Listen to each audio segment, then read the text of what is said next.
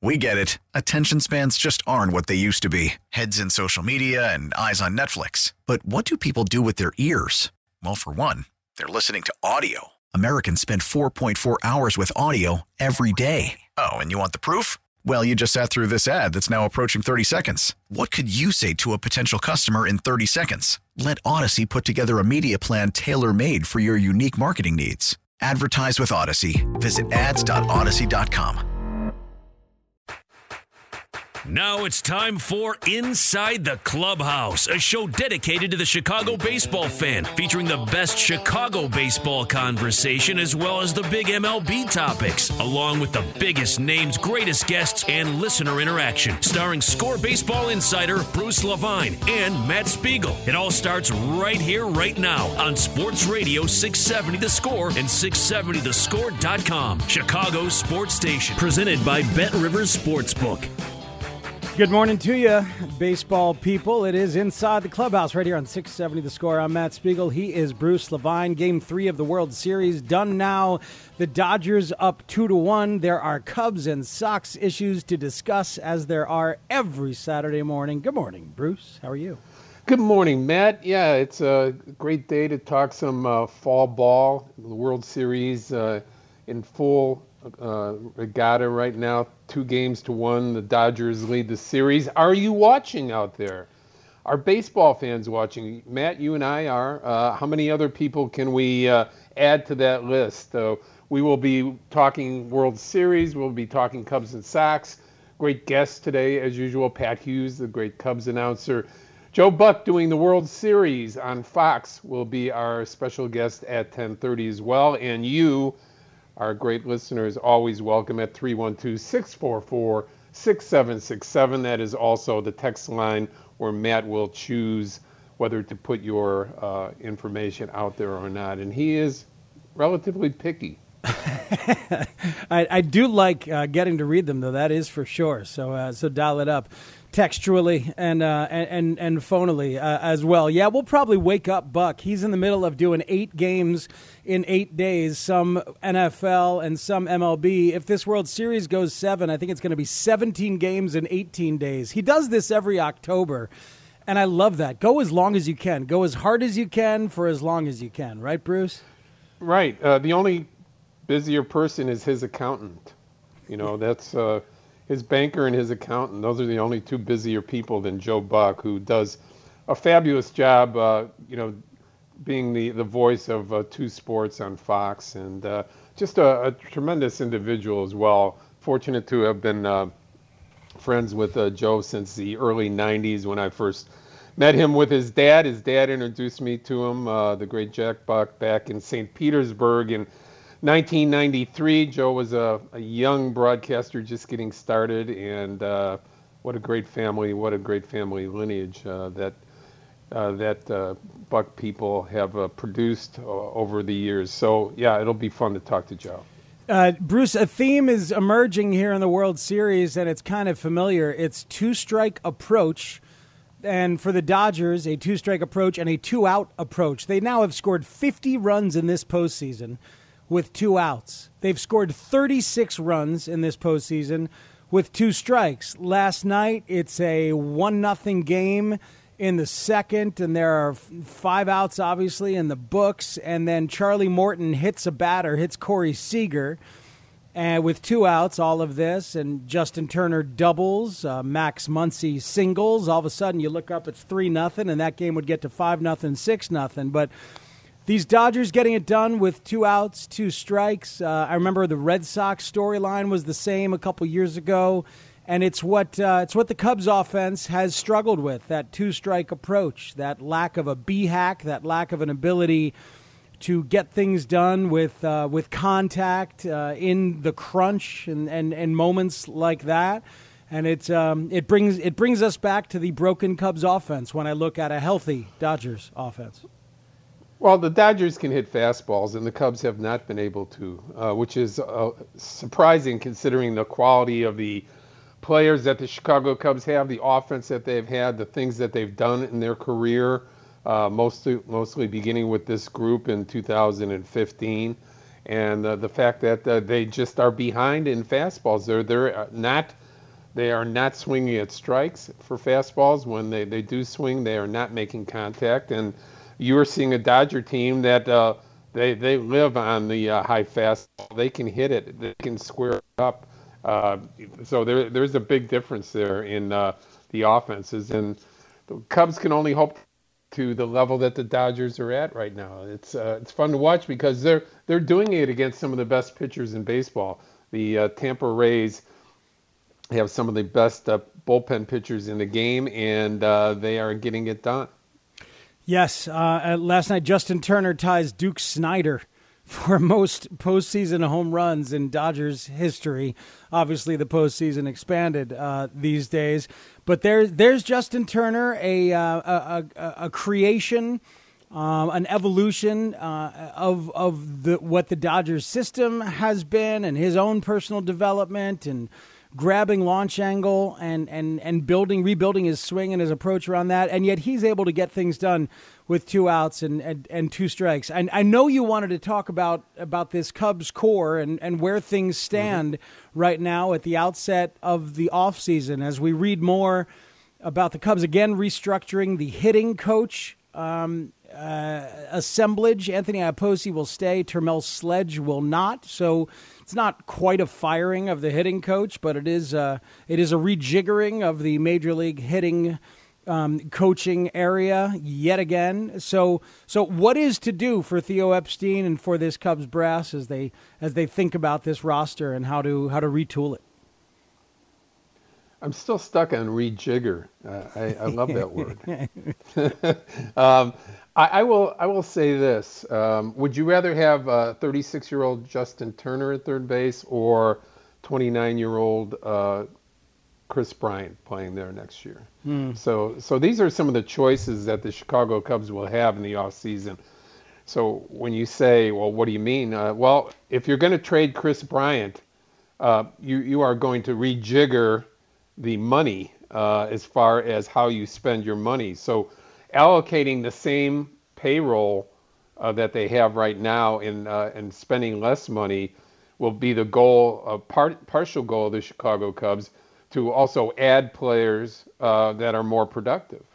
So can for twenty million dollars, would you be able to get more productivity out of Justin Turner at thirty-seven or Chris Bryant at age twenty-nine?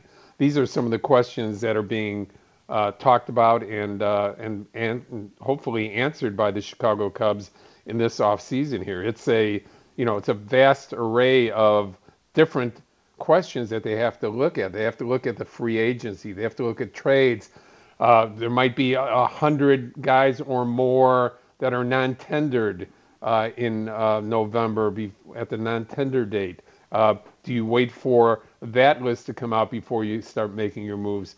Plenty of questions about how to rebuild a team or uh, readjust a team on the fly. We talk about the Cubs like they're Uh, failure, they won their division. I think we forget about that, even though it was a shortened season. They were the best team record-wise going into the playoffs, uh, winning the National League Central. So it, Justin Turner, who is a free agent, and and you mentioned the the non-tender date and some of the opportunities that will then present themselves for guys to grab on one-year deals. I think this market, this offseason, is going to be a lot of one-year deals, Bruce. It's going to be a lot of people kind of just sort of piecemealing it as organizations figure out what the financial realities are really going to be, and they'll be hesitant to give out long-term deals. And uh, a lot of players from the folks that we've talked to and, and, and read, a lot of players might be disappointed in the market that they find. So the, the, the methodology that you bring up is interesting. If the Cubs were to trade a Chris Bryant or a Javier Baez or a Kyle Schwarber um, and – and and grab a bunch of young talent to restock the farm system and maybe impact the big leagues, they'd have to replace them with some of these guys on one-year deals to try and maximize right. uh, another mm-hmm. another season in the theoretical winning window here. So it it, it it it makes a lot of sense, you know, if you're gonna if you're gonna deal from your your strength to restock the the system. I think there could be a lot of guys out there to grab for a year, don't you? For sure. And, and uh, you know, people say, well, if you're retooling, you're not bringing in a thirty-seven-year-old guy. Uh, but but you might for one year, like you said, the premise might be there'll be uh, uh, an inordinate amount of uh, one-year deals because of the fact that the revenue streams are so uh, questionable as to how that's going to feed ownership to be able to pay players. And more importantly, uh, the new C B A in December of two thousand twenty-one. So we're only thirteen months away from, you know, the fist fight that will occur at that time, trying to find out whether or not you're going to have the same system, whether you're going to have a sal- salary cap, excuse me, whether you're going to have a bottom on that salary cap where teams have to spend a certain amount of money no matter what, like caps are. Uh, this is going to be a, a huge part of this offseason as well, saying, well, you know, how many thirty million dollars times five, six, seven, eight years do we want to hold on to when we don't know what the new C B A is going to say, what the new system is going to be for us? Do we want to hamstring ourselves going into a new collective bargaining agreement, not knowing what the rules are going to be and how people will be paid after two thousand twenty-one? Hmm. Well, I, you know, I, I've, I've brought this up and talked about it on different shows. If you've got a deal, one of, let's say, the five, Bryant, Baez, Rizzo, Schwarber, Contreras, I mean, do you suspect that one of those are going to go in this particular offseason just because now we've reached the urgency of the moment where, what, four of those guys are, are free agents at the end of end of next year? You've, uh, you've, you've reached a point, right? It just Contreras is one that goes longer. The other four are, are free right. agents at the, at the end of next season. So they've right. waited he, and he waited an and waited. Year. What's that? Sorry? He has an extra year. You're right. Yeah, so he's the only Contreras. one with an extra year. The other four guys are... Are, are are the end of next season. So I, I think Let, they've pushed this about as far as they they can possibly go. Let's subtract the guys we, we think won't go first. So in your mind, Matt, would Baez be the one guy that you're not going to trade, not only because of um, still being twenty-seven years old, but the idea that he plays the essential position of shortstop, as well as uh, just about anybody in baseball? Would that be a... Uh, no, we can't trade Javi Baez for you? No, not for me. Not not mm-hmm. not for me. He's very much open in, in my conversations if I'm the boss over there, and clearly I'm not. But no, he's very much open in my conversations. I was extremely disappointed in this particular uh, version of Javier Baez, and I know it's a sixty-game year with no video and no crowd, but... I was uh, I found his his his offensive approach alarming uh, this year in ways that harkened back to to when he showed up. So no, he's he's he's not a cross off for me. Um, for for me, of the five, Rizzo is the one I cross off just because of his his importance um, in terms of the clubhouse, his importance in terms of consistency, and he's the guy. He's one of the guys who approaches two strikes and two outs the way that you want guys to approach two strikes and two outs. So if there's right. one of the five that is not in conversation for me, it's it's Rizzo, but that's me. Yeah, that's interesting because you picked out the oldest guy. I know. Uh, the guy that'll be uh, thirty-two next August. And, uh, um, you know, the, certainly what you said is correct, all of those things, but you also add in the leadership uh, of Anthony Rizzo. Um, and that, that's, that's something, again, but Uh, at this point in time, moving forward, uh, he's going to make sixteen point five million dollars in two thousand twenty-one. Hmm. What would your contract look like for an Anthony Rizzo moving forward uh, into his age thirty-three year? You know, what, what would that contract look like from uh, Matt Spiegel, the uh, general manager of the Chicago Cubs? Well, it, it because of the interesting moment here and because of Rizzo's age, he's not going to get some absurd payday that perhaps he had been dreaming of uh, after he signed, you know, a couple of preemptive uh, extensions and and and kind of locked himself in. I, you know, you might be able to get away with Three years. What did Abreu get? What did Jose Abreu get? Three years at at, at yeah, fourteen, fifteen per. Yeah, mm-hmm. forty-eight million in three years. Yeah, three uh, years. Three years. The at thing he said million. about Rizzo was he locked himself into that long deal, which is actually nine years. Ah, yes, um, thank you. Yeah, so it was seven years with two option years, and he shorted himself probably about one hundred twenty-five to one hundred fifty million dollars. Uh, but he also got paid an excellent amount of money. He's going to make somewhere around uh, eighty million dollars during that period of time. So there's no tag days for him. Uh, the question is, you know, whether he needs, he wants to try to make it up along the way. But I agree with you that, you know, it's, there's no making it up at this point. There's just, mm-hmm. you know, maybe two to three year contract, two years with an option for Anthony Rizzo. Uh, would that be sufficient for you? Yeah, I, I, absolutely. I, I would I would do that. I, I don't know that, that he would, but I don't know that he'll find better uh, out there. This is yeah. just such an odd moment. If you offered Anthony Rizzo two years, thirty-five mil with a club option for the third year to stay here where he has established the foundation and his, his place in the town and in the organization, I, I suspect he looks around and begrudgingly takes it. That's what I suspect. Grudgingly, you know, he, he probably has uh, some realistic idea now about where he's at in his career, how much money he's going to make. On top of, you know, the, the economic climate uh, for paying players in the future, which, you know, appears to be, unless you're named Mookie Betts or Mike Trout, um, the scale of payment is going to be really different, I think. And, and I think shorter-term deals might be the answer for baseball players to get what they feel they deserve, and for teams to feel much more, uh, m- much more, or much better about mm-hmm. the fact that they're not locking themselves into a uh, a Jake Arrieta contract that hasn't really worked out. I mean, that, you know, we we, we hammer G Ms and presidents of organizations for um, deals that they, you know, deals that they signed, free agents that they signed, trades that they made. What about how great a deal it was not signing Jake Arrieta and signing Yu Darvish at this point? I mean, how how does that look to the base, the, the Chicago Cubs baseball fan now?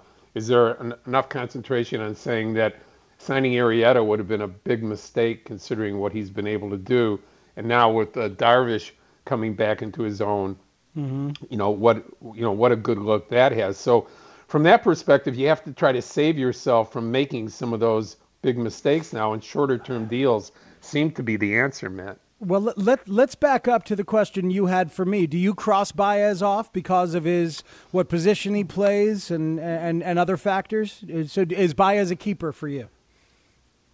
I'm going to have to answer that by saying, well, uh, I have to have a plan in place for who my next shortstop is going to be. I need well, to know. I'm, I need to know I'm going to have the defensive player mm-hmm. who is Javi Baez at age twenty-seven uh, available to me uh, because I, I value defense so much at shortstop that I need to know I'm going to have somebody else in that position before I trade Javier Baez. Now, Uh, would I be against trading Javier Baez? Not necessarily if you get the right package back. I, you know, you're you're going to get good players back for him.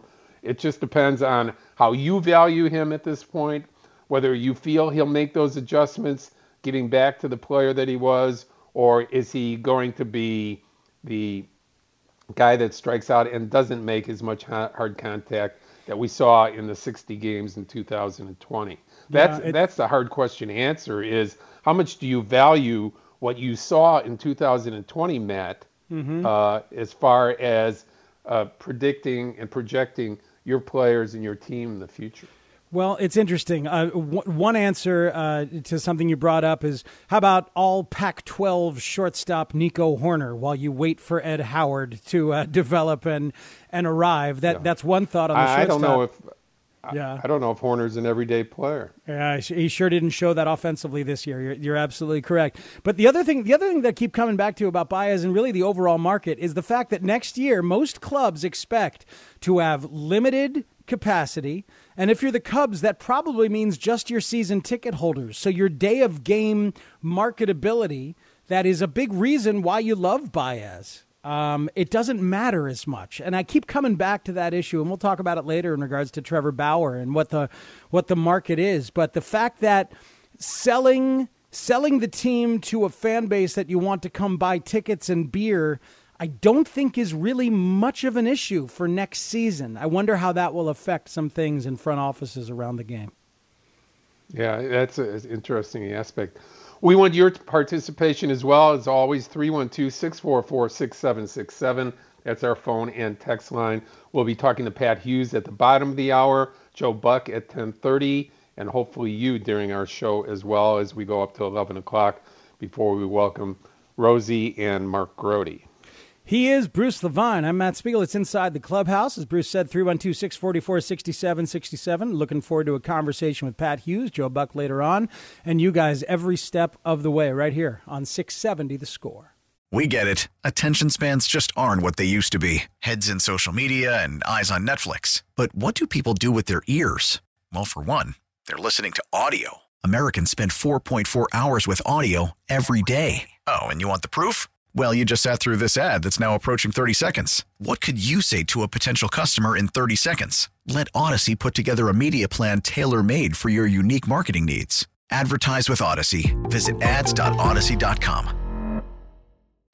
A little bouncer slowly toward Bryant. He will glove it and throw to Rizzo. It's in time, and the Chicago Cubs win the World Series.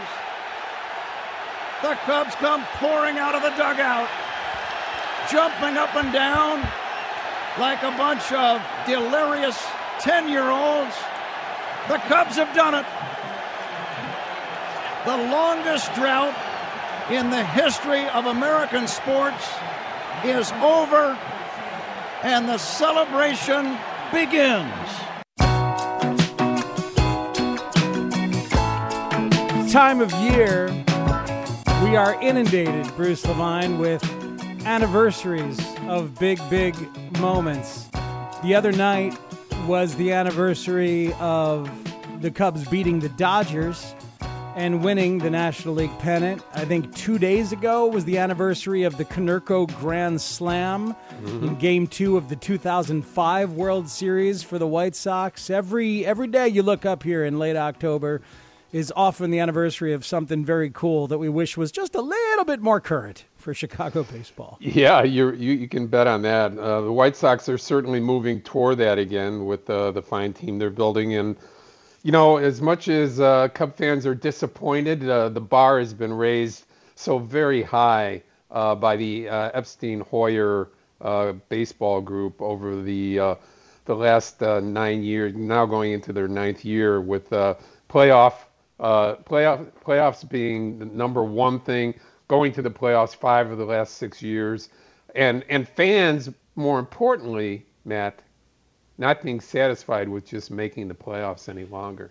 Such is the cost of doing business when you elevate the expectations. You know, I, I, I remember watching it happen with Red Sox fans in the first decade of this century, and we have watched it happen with Cub fans right here. It's Inside the Clubhouse on six seventy The Score. I'm Matt Spiegel. He's Bruce Levine. Our next guest joins us on the Alpamonte Ford hotline. Alpamonte Ford is in Melrose Park.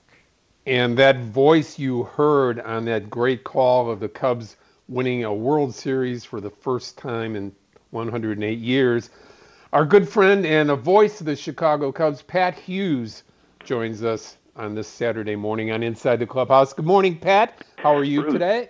Bruce and Matt, I'm doing fine. How are you guys doing?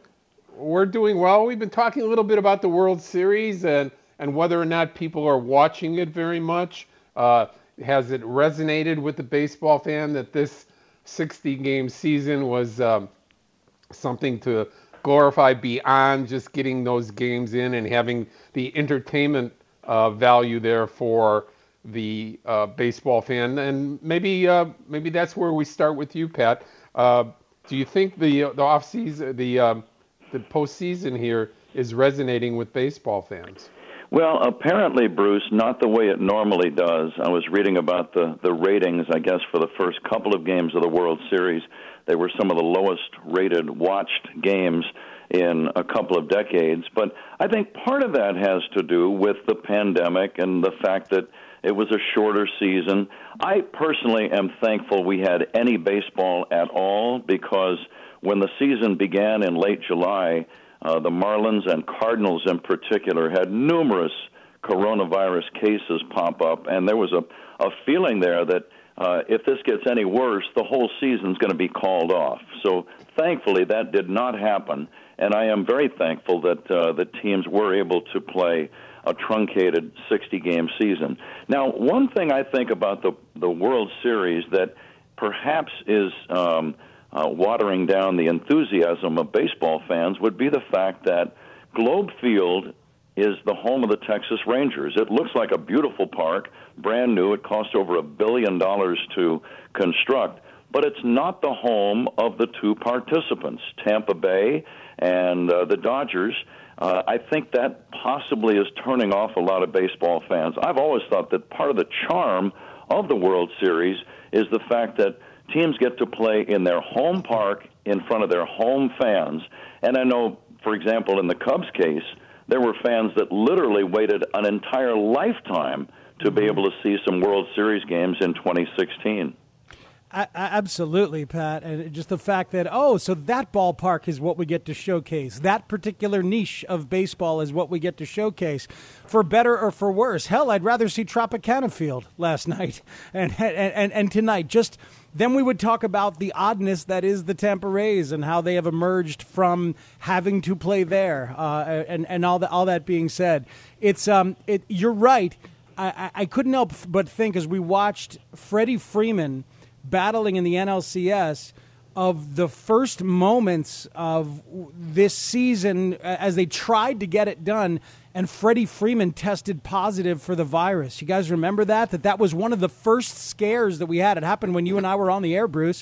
It was one of the first scares that we had, but but baseball found a way to continue. I think I think there's a lot of value. As as As much as it may not be, obviously, a true measure of a full season of excellence, I think there's a lot of value for the consistency and the history of the game and getting getting it done and not doing a full skip of this year, which I know was on the table, Pat.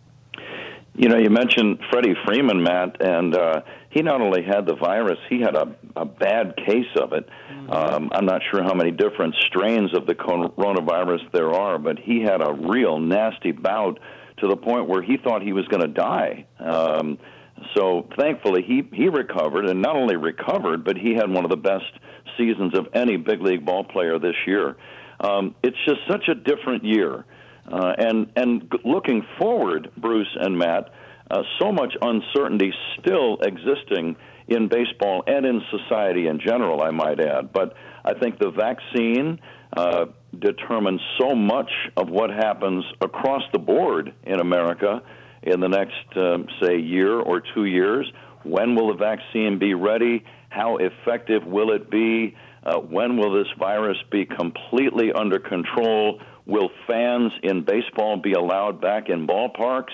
Uh, will the revenues of baseball be back to normal uh, levels where they were before the pandemic hit? So it's it's so difficult to even imagine what's going to happen. And a, a very sobering thing I just read in the paper, and I saw it actually last night on C N N as well, over eighty thousand new cases came up just yesterday, and that's a one-day high. So it would appear that uh, we still have a lot of work to do to get this thing under control. That's the voice of Pat Hughes. You know it so well. He's been doing Chicago Cub games for going into how many years now? twenty-six, Pat? Yeah, uh, amazing. Um, wow. I was laughing the other day, you guys. Somebody said, uh, how long you been there? I said, well, twenty-five years with, with the Cubs, and it's certainly a a great uh, place to be, and, and I've had so much fun with my partners and with the fans and with the teams. But I, I was laughing. I said, when I first got here, they called me the voice of the Cubs. Now, after twenty-five years, they call me the voice of the Cubs. It sounds like I have not had a job promotion in a quarter of a century. what, what, what, what's to be promoted to? No, yeah, that yeah. like a dead-end gig to me. But uh, yeah, you already you already have the best job in the world, right? So I don't know where you go after that. Pat, uh, the, the theme that uh, Matt and I are talking about a little bit today is the separation anxiety from the knowledge that we have from Theo Epstein that one or more of the core four or five players on the Chicago Cubs uh, are likely to be moved this offseason. We know that Rizzo and Schwarber and Baez and Bryant all are approaching their walk year in two thousand twenty-one, can be free agents exactly a year from uh, the end of the World Series next season. Uh, how do you look at that, uh, knowing that people just, uh, in general, don't want to let go of any of this group because of the specialness of what they brought to Chicago uh, in two thousand sixteen and the consistent good play of the Chicago Cubs over the last six years? And Bruce, you put that very well with the question. And my feeling is I've I've understood for a long time now that baseball is both entertainment and it's a business. And uh, it's a very difficult business in many ways. And I think in the case of, of ball players who are excellent players, uh, you know that they get to uh, become a free agent after six full years of service time. And whether or not they stay with their team is up to management. And it's a business decision, many times not a baseball one. And I think in the case of the Cubs or any team that has won a World Series championship, those players on the World Series champion team, they become special to fans, much more special than just uh, a, a player on a losing team. Uh, those players become part of the fans' hearts, and they will remain in the hearts of the fans. Without sounding too corny, I hope, I think those those players stay in your heart for the rest of your life. And for those players to leave, I think it really is a traumatic thing for a fan to experience. What do you guys think? Yeah, no, I, th- I think it, I, th- I think it definitely is. It definitely is, especially when those players were part of uh, delivering on something that generations have have waited for, and uh, and and it's also it's a watching them grow. It's a watching them th- th- them mature and, and evolve, and in some cases not evolve the way that you had. It's it's a very It's a very deep emotional connection. That that is for sure, and that's and and and that's the the awkwardness of of this twofold sport, like you mentioned, Pat. That it is love, it is it is connection, and it is all the sentiment, and it is also a business. So it can be cruel in that way. Uh, that that's for sure. I I, I wanted to, to ask you about Javier Baez, about one of those guys. I put a lot of stock in the fact that that is a man who is driven by performance and by connection with the live energy of a crowd. And maybe it's because, you know, um, me as a singer, I know I I function off that, but not not everybody does. Not every ball player does. But as you've watched Javi through the years, doesn't it make sense that he would miss and did miss the the energy connection with a live crowd the way that he did this year? I think that's a great point, Matt. Absolutely. And I think others uh, as well, but I think in particular a guy like Baez, who, uh, by the way, he is one of the most enjoyable players that I have ever had the pleasure to watch on a daily basis. And I think that's one of the, the coolest things about being a big league baseball announcer is you get to do every game and you get to watch a guy play many times for his entire career. And I grew up in the Bay Area, and there was a guy named Russ Hodges who was the great uh, Giants announcer, and Lon Simmons.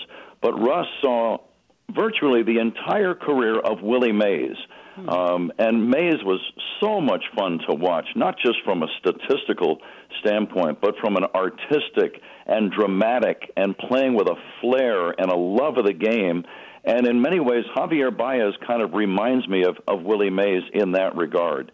So I uh, personally, if, if Baez does leave, and eventually he will, every player does, they either retire or they get traded or they become a free agent, I will miss him Uh, whenever he does leave. And the same would apply to Chris Bryant. I, I've seen Chris do some amazing things. The game in Cincinnati that night back in June of twenty sixteen, when in a five-at-bat game, Bryant had three homers and two doubles. Nobody had ever done that in a Major League game before. Anthony Rizzo is a tremendous ball player to watch. Just the fact that he loves the game, he's such a leader on the team, and I'll never forget watching him play on a badly sprained ankle two years ago uh, when he was trying to help lead the Cubs into the playoffs. Uh, Kyle Schwarber, there's another guy who loves the game, loves the fans. Uh, he's he's always kind of waving to the fans out in left field. He does that little dance to the Aerosmith song right before the ball game begins. These are all special, charismatic ball players, and uh, it, it does hurt. It hurts me to think about them leaving, but again, this is a business. Speaking of businesses, baseball voices dot com is a business that you have, Pat. Explain a little bit of some of the great C Ds you have to offer, as well as some of those iconic score uh, scorecards that you have that you uh, sign and uh, send out as well. I know uh, with the holidays coming up uh, relatively soon, pretty pretty close now, uh, you might have a, a couple special deals out there. Well, Bruce, we do, and you're, you're so kind to let me talk about Baseball Voices on, on your program. But um, it, the website is baseball voices dot com. We have produced seventeen C Ds, and I perform as the producer, the writer, and the narrator. And Harry Carey is included, Ron Santo. We put together a special C D on the Chicago Cubs winning the World Series back in twenty sixteen. The latest one we have, and it actually came out last year, is Bob Costas, but it came out too late for any uh, holiday marketing plan last year. But the Bob Costas C D is a special one. It's a two C D set, and has there ever been a better broadcaster, not just a sports announcer, but a better broadcaster in America than Bob Costas when you uh, consider Matt Spiegel. his... His play-by-play, Matt Spiegel, you said? Well, okay, you're right. I, I stand corrected. That one game um, I did in March, uh, uh, Pat, I think that's what Bruce is referring to. No, you're you're right, Pat. Uh, yeah, can, please continue on. But I, I was just going to say, when you think about Costas, his play-by-play, his studio hosting, his interviewing ability, his contributions to documentaries, his eulogies, and then the way he speaks extemporaneously with no script, in perfect sentences, perfect paragraphs, never repeating himself. Uh, he, he always has the right word. He never stumbles. He's just an amazingly talented man. But uh, he's the latest in the Baseball Voices series, and it's called Bob Costas, All-Star at Every Position. And these are all available at baseball voices dot com. Now, Bruce, the special thing we have going on right now is a two for one offer. You buy one, you get one free.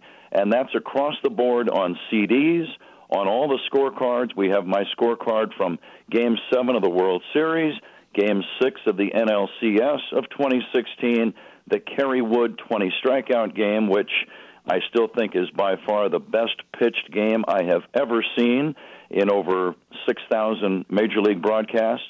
So that scorecard is available. Again, buy one, get one free. They're affordable. I've always tried to keep them as affordable as possible. And um, uh, also that we have some bobbleheads out. But uh, the whole deal is buy one, get one free. It's pretty cool. I, I, I, I have a, a number of those. Yeah, you're right, Matt. And uh, again, with the holidays coming up, baseball voices dot com is the place to go to get this uh, great deal from Pat. And Pat, don't be shy about that bobblehead. Uh, it it's a it's a very very good depiction of you. It, it's a it's perfect, and uh, you know uh, goes nicely on uh, in, in the the rec rooms for all the guys and women out there as well. Well, the the humbling thing to me, Bruce and Matt, is that the hair on the bobblehead is better than the hair I have on my own head. So that's. But it's a fun thing, and, and uh, we try to have fun on all this stuff. But uh, baseball voices dot com, and if you go to the website and don't see the two for one offer, just uh, use the, the customer service line number there, and we'll we'll take care of that. It's eight four seven, eight six seven, three six eight two, and we'll make sure somebody calls you right back, okay? Pat, uh, thanks so much for joining us, as always. It's going to be an interesting offseason for all the teams, especially the Chicago Cubs. I know you'll be watching, and I know we will be talking to you soon. Uh, stay happy, stay healthy, and we will talk soon. The same to you, Bruce and Matt. Thanks, guys, and uh, happy holidays early. I, I hope I'm on again before the holidays, but if not, I hope everyone has the best possible best possible holiday season, everything considered this year. Thanks so much, Pat. Thank you, Pat. Great to okay, hear guys. You. Thank you. Love it. Thank you. It's Pat Hughes right there on six seventy The Score. Um, people love to hear his voice, and understandably so. Hey, Bruce Levine, um, Joe Buck will join us next hour.